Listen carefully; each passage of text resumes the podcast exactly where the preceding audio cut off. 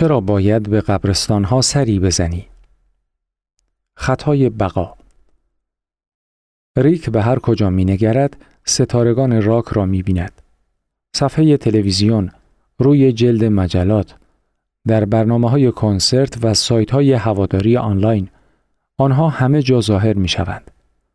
نمی توان آهنگهایشان را در بازار، رادیو یا سالن های بدنسازی نشنید. ستارگان راک همه جا هستند. خیلی پرشمارند و موفق. ریک که از داستانهای قهرمانان پرشمار گیتاریست هیجان زده شده بود، یک گروه موسیقی راه انداخت. آیا موفق خواهد شد؟ احتمالش فقط کمی بیش از صفر است. او هم به احتمال زیاد مانند بقیه کارش به قبرستان موسیقیدانان ناکام خواهد کشید. این گورستان ده هزار برابر صحنه اجرای زنده در خود موسیقیدان جای داده اما جز سوپرستارهای شکست خورده هیچ خبرنگاری به این افراد ناکام علاقه نشان نمی دهد. برای همین این گورستان از بیرون نامرئی به نظر می آید. در زندگی روزمره چون موفقیت بیش از ناکامی به چشم می آید دائما شانس موفقیت خود را بیش از اندازه تخمین می‌زنی. تو هم مثل ریک به عنوان کسی که هنوز وارد ماجرا نشده تسلیم یک توهم هستی و نمیدانی شانس موفقیت چقدر پایین است. ریک مثل خیلی های دیگر قربانی خطای بقاست.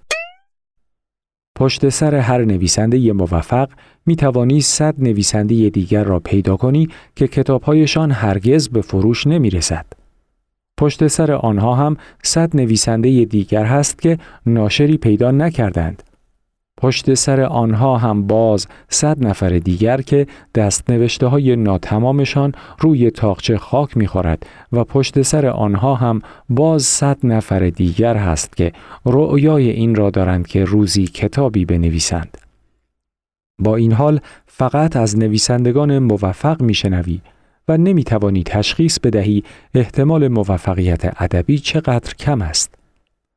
در مورد عکاسان مؤسسان شرکت، هنرمندان، ورزشکاران، معماران، برندگان جایزه نوبل، مجریهای تلویزیونی و ملکه های زیبایی نیز داستان بر همین منوال است. رسانه ها علاقه ای به نبش قبر در قبرستان افراد ناموفق ندارند و این اصلا کار آنها نیست. برای اجتناب از خطای بقا باید این نبش قبر را خودت انجام بدهی. زمانی که پول و ریسک در میان باشد با خطای بقا مواجه می شوی. فرض کن دوستت شرکت جدیدی راه می اندازد. تو هم جز سرمایه گذاران احتمالی هستی و فکر می کنی فرصت خوبی نصیبت شده. شرکتی که اگر خوششانس باشی می تواند گوگل بعدی باشد. اما واقعیت چیست؟ محتمل ترین سناریو نرسیدن این شرکت حتی به خط شروع است. دومین نتیجه محتمل هم ورشکستگی ظرف مدت سه سال است. از بین شرکت هایی که در سه سال اول دوام می آورند، بیشترشان هرگز بیش از ده کارمند نداشتند. پس این یعنی هیچ وقت نباید پولی را که با زحمت به دست آورده ای به خطر بیاندازی. نه لزومن. اما باید متوجه باشی خطای بقا در کار است و مثل خورد شیشه بر سر راه موفقیت قرار دارد. مثلا متوسط شاخص صنعتی داو جونز را در نظر بگیر. از شرکت هایی تشکیل شده که از مشکلات جان سالم به در بردند. شرکت های کوچک و شکست خورده وارد بازار بورس نمی شوند. با این حال این شاخص نمایانگر معاملات تجاری است شاخص بورس نشان دهنده وضعیت اقتصادی یک کشور نیست. همینطور که رسانه ها لزوما از تمام موسیقیدان ها گزارش تهیه نمی کنند. تعداد زیاد کتاب ها و مربیان موفق هم باید تو را بدبین کند. افراد ناموفق درباره ناکامی های خود نه کتاب می نویسند و نه سخنرانی می کنند. خطای بقا به خصوص وقتی عضوی از تیم برنده باشی می تواند بسیار مخرب باشد. حتی اگر موفقیت تو ناشی از تصادف محض باشد، شباهت هایی با سایر تیم های برنده پیدا می کنی که وسوسه می شوی از اینها به عنوان عوامل موفقیت یاد کنی. اما اگر سری به گورستان افراد و شرکت های ناموفق بزنی، متوجه خواهی شد که ساکنان آنها هم خیلی از خصوصیاتی را داشتند که از علل موفقیت تو بودند. اگر چند دانشمند یک پدیده خالص را بررسی کنند، برخی از این بررسی ها به صورت کاملا تصادفی نتایجی را ارائه می دهند که از نظر آماری معنا دارند. مثلا رابطه بین مصرف نوشیدنی قرمز و امید به زندگی بالا. ناگهان توجه زیادی به چنین مطالعاتی می شود و این پژوهش ها محبوب می شوند. در حالی که غلط هستند. در نتیجه تو با گزارش هایی که نتایجی به ظاهر خسته کننده اما صحیح دارند مواجه نخواهی شد. خطای بقا یعنی افراد دایما احتمال موفقیت خود را زیاد از حد تخمین بزنند. با سر زدن به قبرستان پروژه ها، سرمایه گذاری ها و شغل هایی که در زمانی بسیار امیدوار کننده به نظر می رسید، در برابر این خطا موضع بگیر. قدم زدن در این قبرستان ناخوشایند اما برای شفاف شدن ذهنت لازم است. دو آیا دانشگاه هاروارد شما را باهوشتر جلوه می دهد؟ توهم بدن شناگر نسیم طالب مقاله نویس و تاجر تصمیم گرفت فکری به حال چند کیلوگرم اضافه وزنی بکند که با خود این طرف و آن طرف می برد. او به چندین ورزش فکر می کرد. اما دونده ها استخوانی و غمگین به نظر می رسیدند. بدنسازها پهن و ابله و بازیکنان تنیس طبقه نیمه مرفه جامعه اما شناگرها با آن بدنهای خوش ترکیب و خطوط ازولانی به نظر او جذاب می رسیدند. او تصمیم گرفت به استخری در محلش برود و هفته دو بار آنجا تمرین کند. کمی بعد متوجه شد تسلیم یک توهم شده. شناگران حرفه‌ای به این خاطر که با شدت تمرین می کنند بدنهایشان زیبا نمی شود. بلکه به خاطر اندام مناسبشان است که شناگران خوبی می شوند. فرم کلی بدن آنها یکی از عوامل انتخابشان است. نه نتیجه فعالیت های ورزشیشان. به همین ترتیب مدل های زن در تبلیغات لوازم آرایشی شرکت می کنند و به همین خاطر خیلی دیگر از خانم ها گمان می کنند به دلیل استفاده از این است که آنها زیبا شدند. اما این لوازم آرایش نیست که آنها را شبیه مدل ها کرده. خیلی ساده است. مدل ها جذاب به دنیا می آیند و تنها به همین دلیل است که از آنها در تبلیغات استفاده می شود. در مورد شناگرها هم همین قضیه صدق می کند. زیبایی یک عامل انتخاب است نه نتیجه آن. هرگاه ما عوامل انتخاب را با نتایج آن اشتباه می گیریم تعمه چیزی می شویم که نسیم طالب به آن توهم بدن شناگر می گوید. بدون این توهم نیمی از کمپین های تبلیغاتی از کار خواهند افتاد. اما این خطا به استخوان گونه مخروطی شکل و سینه ازولانی محدود نمی شود. مثلا هاروارد به عنوان یکی از برترین دانشگاه های جهان مطرح است. بسیاری از افراد فوق‌العاده موفق در آنجا تحصیل کردند. آیا این بدان معناست که هاروارد مؤسسه خوبی است؟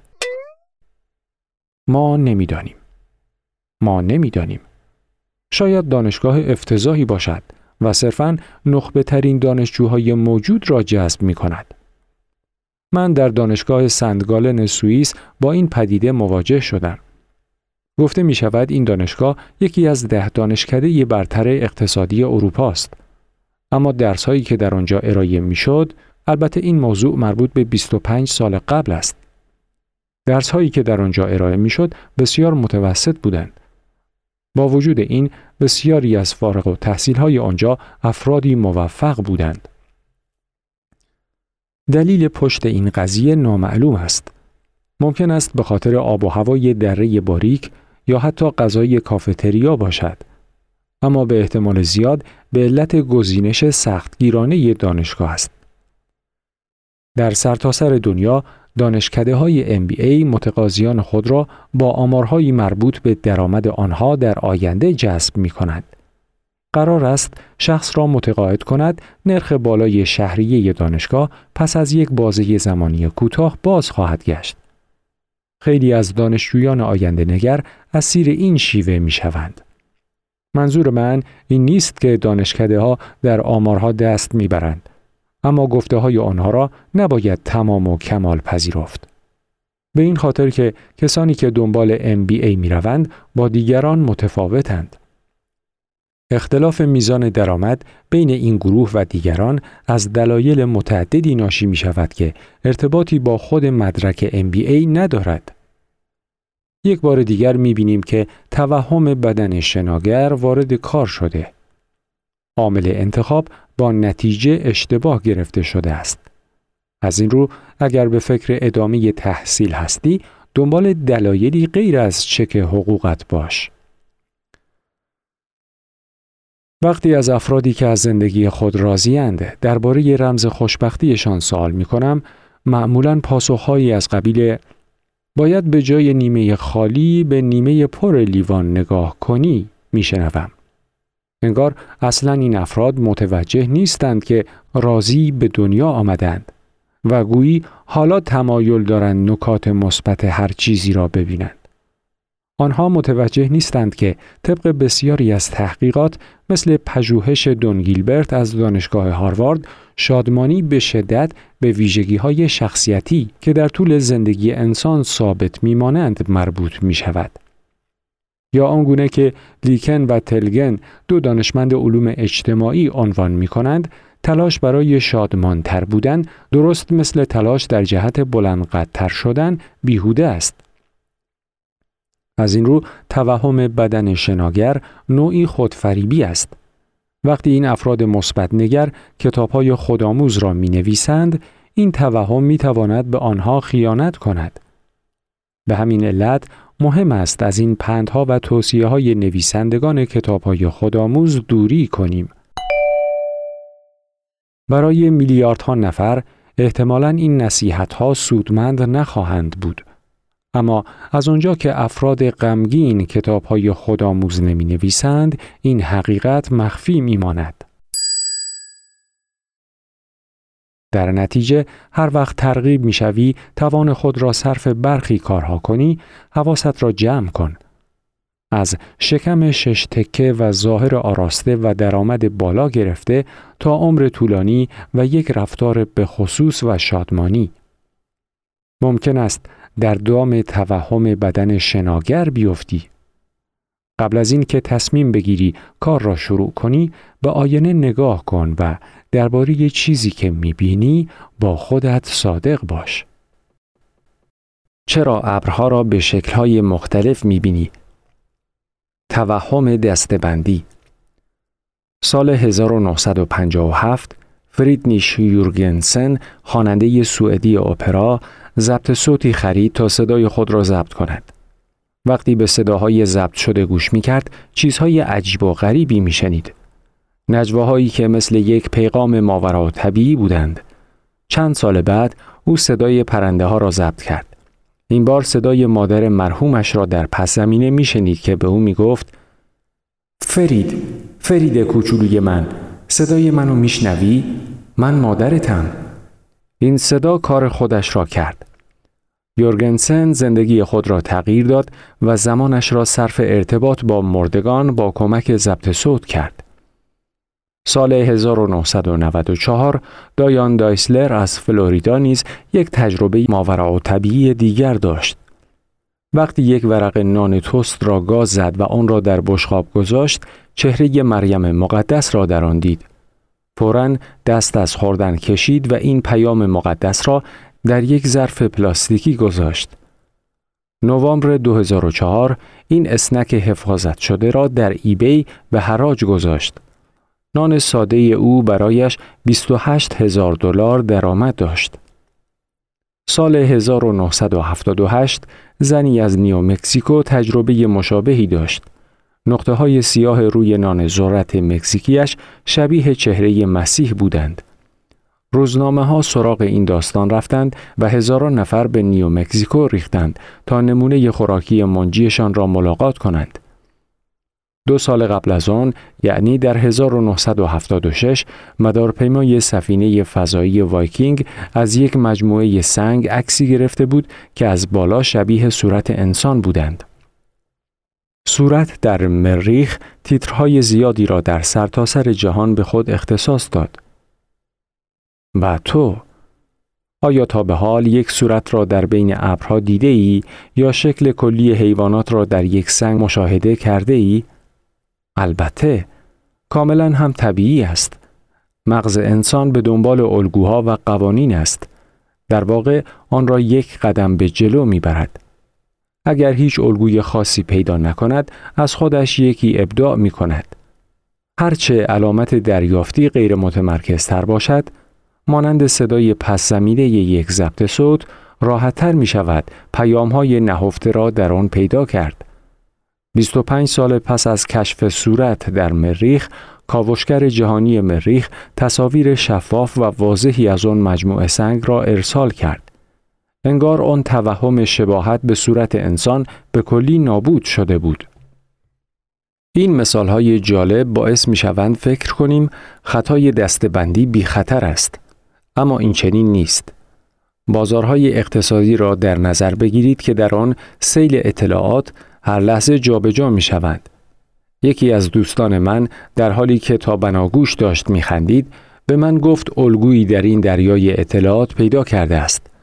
اگر درصد تغییر داو جونز را در درصد تغییرات قیمت نفت ضرب کنی میزان تغییر قیمت طلا را در دو روز آینده به دست میآوری به بیان دیگر اگر قیمت سهام و نفت با همدیگر افت یا صعود کنند قیمت طلا نیز پس فردای آن روز افزایش خواهد یافت نظریه او تا چندین هفته خوب کار می کرد تا اینکه شروع کرد به سرمایه گذاری کلان روی این حدس خودش و دست آخر تمام سرمایهش را به باد داد. او یک الگو پیدا کرده بود اما در حقیقت هیچ الگویی وجود نداشت. توماس گیلوویچ استاد روانشناسی از صدها نفر این سوال را کرد. بیشتر افراد نمی‌خواستند باور کنند این دامنه کاملا تصادفی است. آنها فکر می‌کردند باید قاعده ای پشت این حروف باشد. در طول جنگ جهانی دوم آلمانی ها لندن را بمباران کردند. در کنار دیگر مهمات آنها از موشک های وی یک نیز استفاده می کردند که یک جور پهباد خود هدایت شونده بود. لندنی ها بعد از هر حمله با دقت روی نقشه نقاط هر حمله را بررسی می کردند و وحشت زده می شدند. آنها فکر می کردند که یک الگو پیدا کردند و نظریه های خود را درباره اینکه کدام نقطه شهر از همه امنتر است ارائه می دادند. اما پس از جنگ بررسی های آماری نشان داد توضیع آنها کاملا تصادفی بوده است. امروزه مشخص است که چرا سیستم هدایت V1 بسیار بیدقت بود.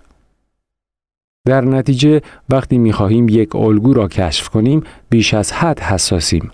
کمی بدبینی به کار اضافه کن. اگر فکر می کنی الگویی را کشف کرده ای اول فرض کن کاملا اتفاقی بوده. اگر فکر می کنی الگوی خیلی خوبی داری یک ریاضیدان پیدا کن و بگو از نظر آماری تحلیلش کند.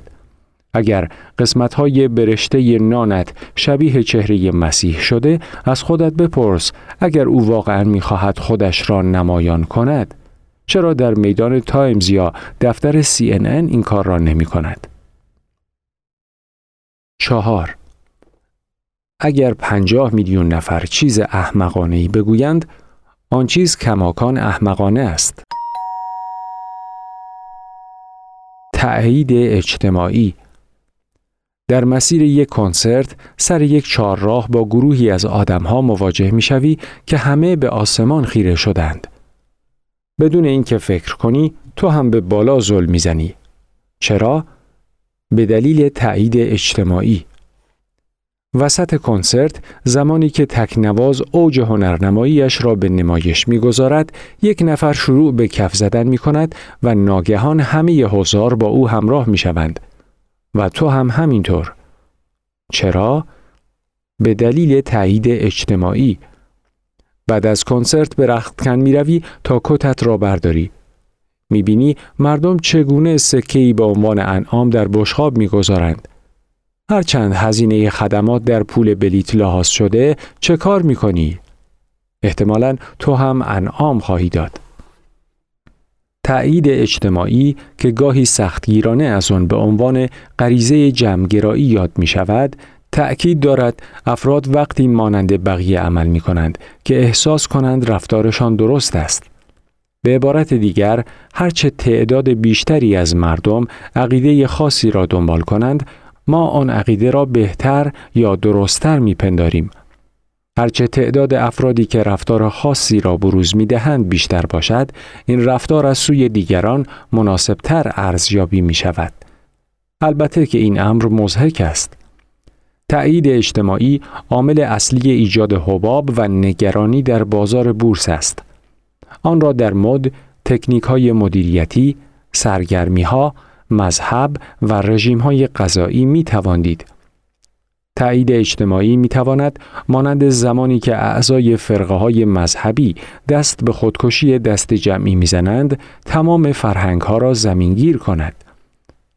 آزمایشی ساده که در دهه پنجاه به همت سالومون اش روانشناس مشهور انجام شد ثابت کرد که چگونه فشار جمعی می تواند شعور انسان را تحت تأثیر قرار بدهد. به یک شخص یک خط روی کاغذ نشان داده می شود که کنار آن سه خط دیگر با شماره های یک، دو و سه بودند. یکی کوتاهتر، یکی بلندتر و دیگری دقیقا هم اندازه خط اصلی. آن فرد باید مشخص می کرد کدام یک از آن سه خط با خط اصلی مطابقت دارد. اگر آن شخص در اتاق تنها باشد پاسخ صحیح می دهد و عجیب هم نیست چرا که کار واقعا ساده ای است. حالا پنج نفر دیگر وارد اتاق می شوند و شخص تحت آزمایش نمی داند که آنها نقش بازی می کنند.